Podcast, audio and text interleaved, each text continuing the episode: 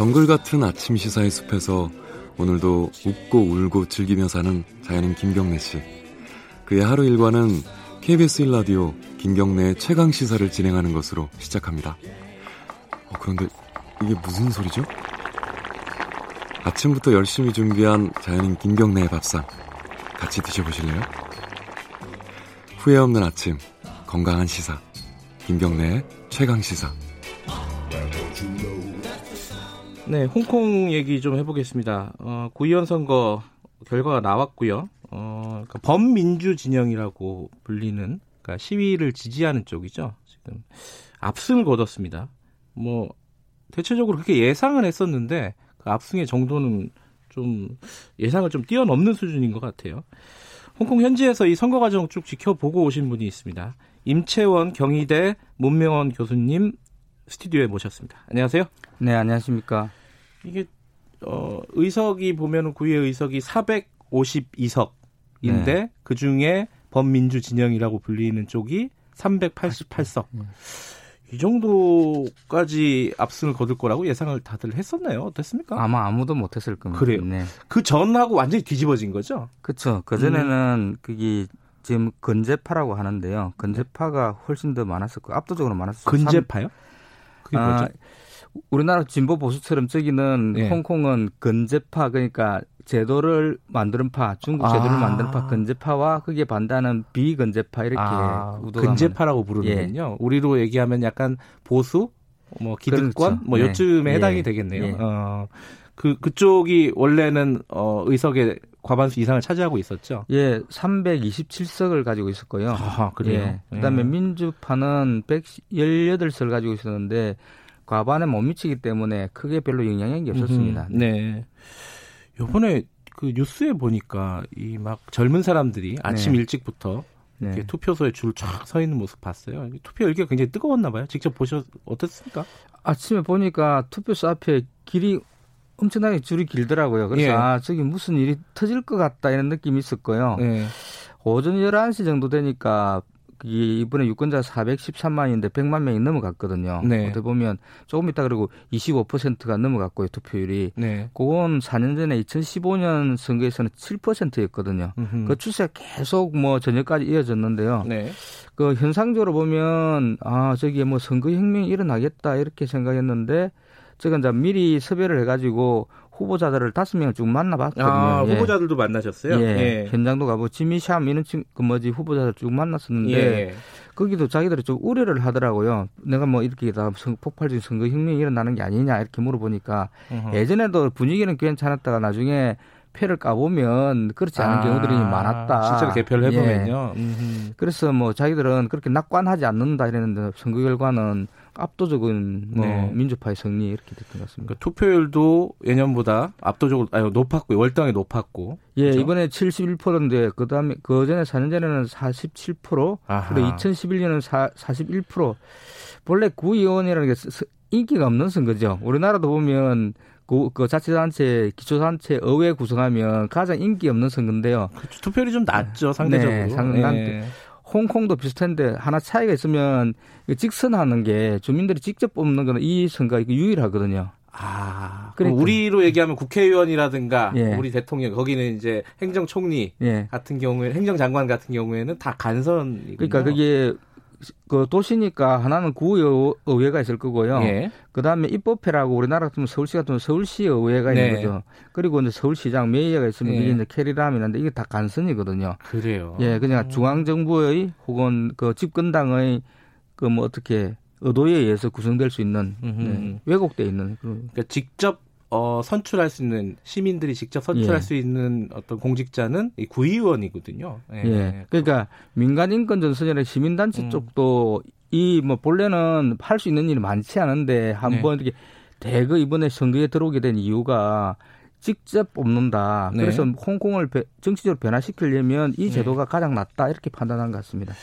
시, 그 투표 도중에는 어, 그 어떤 시위 같은 것들이 격화되지는 않았죠. 잠시 좀 휴전 상태 일종의 그렇게 되지 않았습니까? 제가 홍콩은 8월 달부터 다섯 번을 갔다 왔거든요. 아유, 예. 자주 가셨네요. 예. 시위는 현장을 보고 그다음에 사람들도 인터뷰를 좀 해야 알 수 있으니까. 예. 그 중에서 이번에 제일 조용했습니다. 네, 23일 날 가가지고 봤는데 일부러 시내를 돌아다녀 봤는데요. 네. 다 정리돼 있고 평소보다는 훨씬 더 그때는 보도 블록도 돌아다니고 이랬거든요. 네.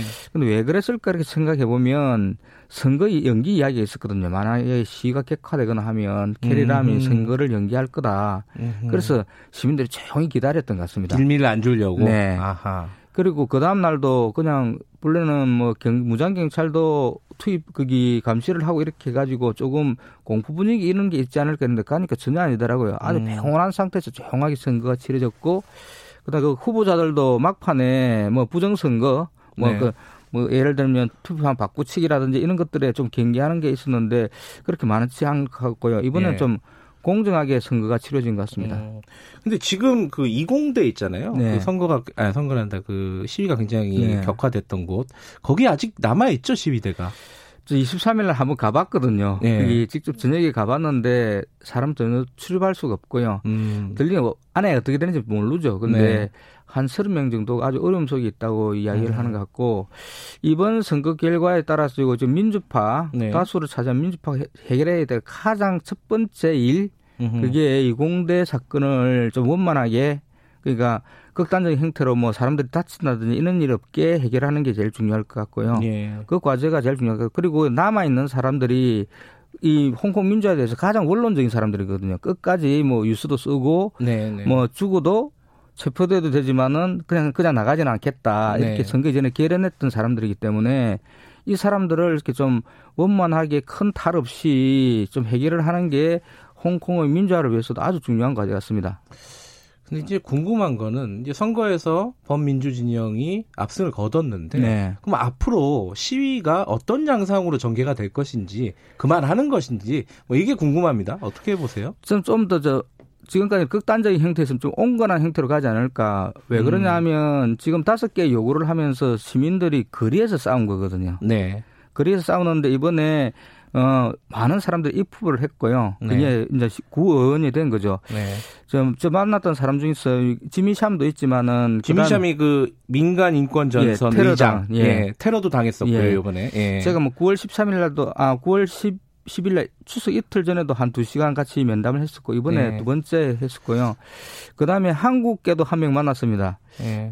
천수영, 뭐 빌리 첸 이렇게 이야기하던데요. 아. 28살인데 재선이거든요. 아, 한국계인데 요번에 어, 후보... 어머니가 한국 사람이고요. 아, 어머니도 이... 만났습니다. 입후보를 해서 요번에 당선이 됐나요? 그첫 번째는 24살 때그그 친구 이공대 출신인데 이공대 4학년 음. 때 당선이 됐었고 이번에 재선을 한다더라고요. 그래요? 한국말도 잘하고 그런 친구가 있고요. 어허. 첫 번째 만난 사람은 오스만 정이라고 2014년 우산혁명 때 예. 경찰한테 폭력을 많이 당해가지고 그게 유명해졌던 친구인데 음. 그 친구도 그렇고 이런 친구들이 많이 들어갔거든요 제도권 안으로. 음흠. 그러면 지금까지 다섯 개 요구가 거리에서 그냥 시민들의 목소리를 있다가 제도권 네. 안으로 들어가지고 정치적으로 움직일 수 있으니까 네. 그런 요구들이 그 제도화되는 과정에서 안으로 들어가 싸울 수 있으니까 밖은 조금 그 수위가 낮아질 수도 있고 또 하나는 지금 이 시위가 격화되는 원인이 경찰의 폭력 진압, 네. 국가 폭력 때문에 그런 거거든요. 네. 그런데 지금 그 압도적인 다수인 구 의원이 버티고 있으면 네. 그런 폭력을 좀 제어할 수 있지 않을까. 음흠. 그래서 조금 더 온건한 형태로 시위는 갈 수도 있다. 그런데 멈추지는 않을 것 같습니다. 네. 어, 멈추지 않겠다는 말이 저도 이해가 되는 게 어, 다섯 개 요구 조건 중에 네. 성환법 철폐 요 정도만 지금 진행이 된 거고 나머지는 아직 하나도 지금 협상이 진행이 되지 않았잖아요.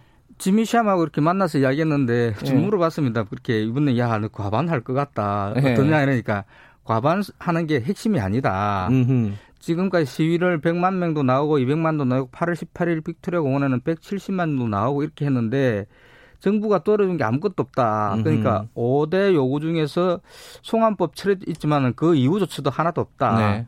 자기들은 제도 혁신이 가장 중요하다고 생각하는데 거기에 대해서는 아직도 뭐 음. 의미가 그 뭐 진전이 없고 선거가 지느냐 이기느냐가 문제가 아니고 제도 혁신을 할 수 있느냐가 핵심이다 이렇게 이야기하더라고요. 근데 이제 상식적으로 보면요 선거 결과가 이 정도까지 압도적으로 민주진영이 음. 어 압승을 거뒀으면은 현재 있는 뭐 행정장관 이 정치적인 책임이나 이런 부분들을 좀 져야 되는 거 아니냐. 보통 상식적인 사회에서는 음. 여기 홍콩 분위기는 어떻습니까? 어, 일단 축제 분위기고요. 네. 그게 뭐 그냥 그 요즘 소셜 미디어가 있으니까 오고 난 네. 다음에도 어째서 보내, 보내주는 영상들을 보면 뭐 샴페인도 터트리고 이렇게 하더라고요. 어허. 뭐 특히나 거기 백색테러하고 좀 연관됐던 네. 건제파 후보가 낙선했거든요. 네. 그런 것도 있고 그런 것 같은데 지금 전반적인 분위기는 아 뭐 좀 변화가 있지 않, 첫 번째는 캐리 람은 네. 사임해야 될 겁니다. 지금 음. 집권당 입장에서 엄청난 부담이거든요. 계속 네. 버티면 버틸수록 어, 더 어려워질 것 같고요. 지금 10월 말에도 한번 바꿀 찬스가 있었거든요. 네. 베이징에서 사중전회라고 하는데 공산 제19기 공산당 중앙위원회 예. 4차 전체 회의가 있었는데 그때도 보면 그 전에 외신도 조금 그렇고 워낙 인기가 없으니까 홍콩 사람들 한 73%가 반대하니까 네. 교체할 거다 이런 이야기가 있었는데 오히려 시진핑이 재심임을 하고 강경 음. 진압을 주문하고 그 결과가 이거거든요. 아하. 그럼 그, 캐리람 장관 같은 경우는 어, 사임할 수밖에 없을 것이다라고 예측은 하시는 거네요. 지금 자, 어, 교수님께서는. 예, 그게 더 음. 버티면 그거는 시진핑의 오만이죠. 음흠. 그러면 지금 그 오만 때문에 선거 결과가 이렇게 나온 건데요. 예. 만약에 그런 게 없었으면 저렇게 압도적으로 뒤집어지지는 않았을 겁니다. 만약에. 예. 근데 중국이라는 나라가 이렇게 우리가 갖고 있는 어떤 상식적인 생각과는 조금 다르잖아요. 예. 그래서 그러니까 지금 뭐 당연히 이 정도 결과가 나오면은 어, 사임을 해야 된다라고 생각하지만은 좀 시진핑의 생각은 다를 수 있지 않겠습니까?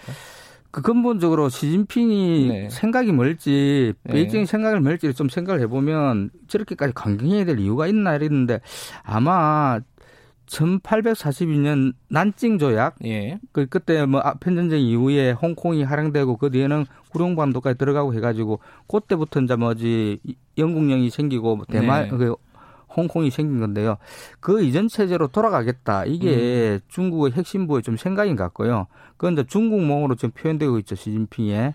음. 이제 그래서 일국양제라는 것도 그런데 그 근본적으로 그 잘 인정하지 않으려고 하는 것 같고요. 네. 그래서 계속 지금 홍콩의 민심이 드러난데도 불구하고 베이징 정부는 캐리람을 신임한다 이렇게 나온 거 보면 기본 축은 어, 민심은 확인됐고 그다음에 북경의 생각은 변하지 않았고 음흠. 그럼 그 속에서 좀 이렇게 갈등은 해소된 게 아니라 네. 지금 오히려 좀 더 표면화될 수도 있다. 좀더 음. 지켜봐야 될 것 같습니다. 아하. 예. 그 불씨가 아직은 남아 있는 상황이고요.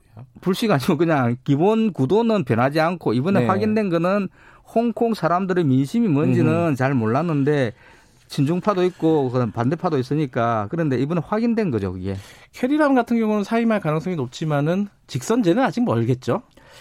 그뭐 어, 다섯 개 제일 궁극적인 요구인데 예. 또 물어봤습니다 후보들한테 뭘 예. 바라느냐. 예. 다섯 개 요구 중에서 이제 소환법은 폐지된 예. 거고 그다음 직선제는 쉽게 받아들일 수 없는 건데 궁극적인 목표니까요. 예. 그런데 뭐 운동이라는 게 구체적인 성과 속에서 뭐 재생산되는 거니까 세계 중에서는 뭘 집중할 거냐 이렇게 몇만 후보들 몇 사람에게 물어봤습니다. 네.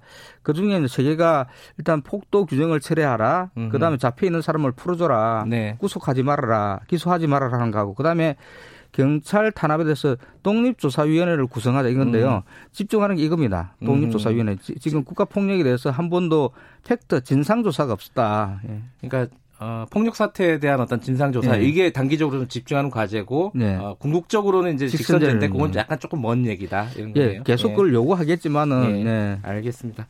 오늘 뭐 현장에 갔다 오셔가지고 굉장히 생생한 얘기 들어봤습니다. 고맙습니다. 임채원 경희대 미래문명원 교수님이었습니다.